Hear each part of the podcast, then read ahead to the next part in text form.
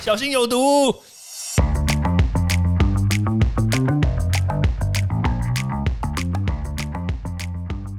毒物去除了，人就健康了。欢迎来到昭明威的毒物教室。Hello，大家好，我们今天来讨论一下蔬菜水果怎么洗最恰当。所以，如果你是每天会在家里烹煮，然后每天都要去采买的人呢，那你就要特别注意喽。那蔬菜水果，其实我们最担心的是是什么东西嘞？我们前一段时间讲的是北农的事情，对不对？北农事情的话，我们就讲到，就是很担心蔬菜水果上面会有病毒啊残留。那实际上，病毒残留在蔬菜水果上面的几率呢，虽然是有，但是几率应该不是很特别的高。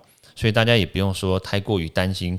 哇，我吃水果啊，我就去买青菜啊，那我闻一下味道，我可能就会确诊。其实并不会，大家不用太过于担心。但是。蔬菜水果其实让大家需要担心的东西，并不是病毒，而是农药。怎么说呢？就是当我们在这个喷洒农药的时候，其实最主要就是要对抗这个病虫害嘛，对不对？虫啊，还有就是霉菌啊，或者是一些细菌。那所以基本上呢，在台湾，特别是天气炎热，我实在看不出来有哪一个蔬菜水果是没有喷农药的啦，除非你是。就是有机栽种，而且是很严格的有机栽种哦，就是它一定是有那个认证标章的。那这样子的话，就是没有喷农药。但是如果说没有的话，那严格说起来，就是大家都在吃农药啊，对不对？好了，但也没有这么夸张啦。但所以其实我们就要来跟大家讲说，你要怎么去去除农药这样子的方式是才是最正确的。我先先跟大家透露一下，全台湾呢。就是农药最多的水果，大家想得出来是什么东西吗？全台湾哦，其实是草莓。草莓因为甜，然后呢，再加上它的这个生长的环境不是高海拔，所以它的农药基本上来说会有很多的这个虫啊，会有很多的的这些病虫害去攻击它。所以基本上来说，一个草莓要让它从种下去到熟成出来可以吃，基本上要喷洒三十八种农药，很多呢，三十八种，对不对？所以如果说你没有一个正确的可以去除农药的方式的话，你吃草莓等于是在间接的吃一些农药。好啦，那但是农药基本上来说也不是这么的恐怖啦，就是它一定是会等到这个农药过期了，过了这个药期之后，它才会拿出来贩售，但是。我们其实就是很担心，说有一些无良的人啊，无良的商人，他就去特别去贩售这些这个超量喷洒农药，然后即使农药还没有过期，然后他就采收，然后就拿来销售的这种无良的商人。所以，我们基本上来说，要怎么去要怎么去面对他们呢？我其实简单来说，就是你一定要先把这个农药的这个属性要先搞清楚。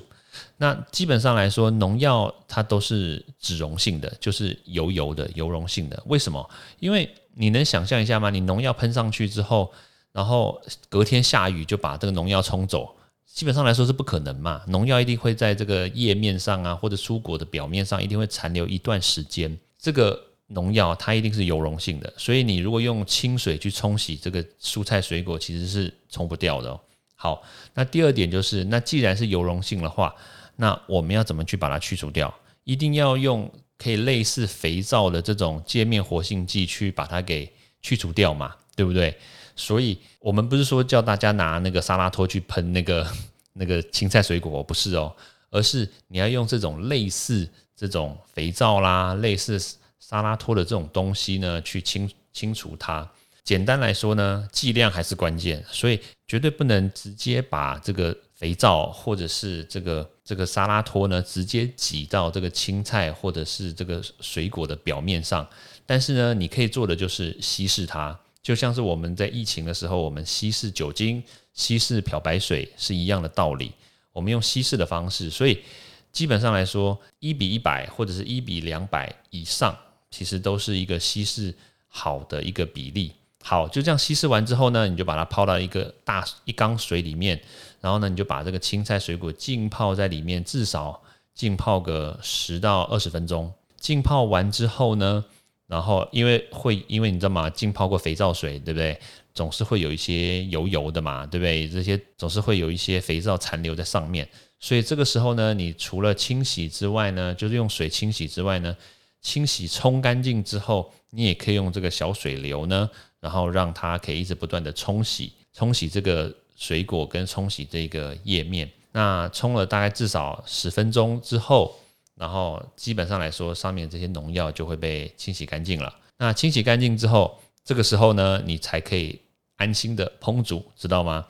所以基本上来说啦，这个农药它就是一个油溶性的，你一定要找适合可以清除油溶性的物质去把它清除掉。像比如说小苏打，其实也可以，但是小苏打你也不要直接把小苏打粉直接撒在这个这个青菜表面上哦，你一定要稀释它，取一点点，然后把它溶在水里面，然后让这个青菜跟水果呢浸泡在那个小苏打里面。动作方式都是一样，只是你不要过量使用。对，基本上来说大概就是这样。好，欢迎大家到我们的留言处呢去留言或者提问，当然我们就会在下一集呢来跟大家做回复喽。OK，好，那时间关系，那我们就下次见喽，拜拜。欢迎大家到 Apple Podcast 或各大收听平台帮我订阅、分享、留言。有任何问题或想知道的内容，也欢迎大家来找我讨论哦。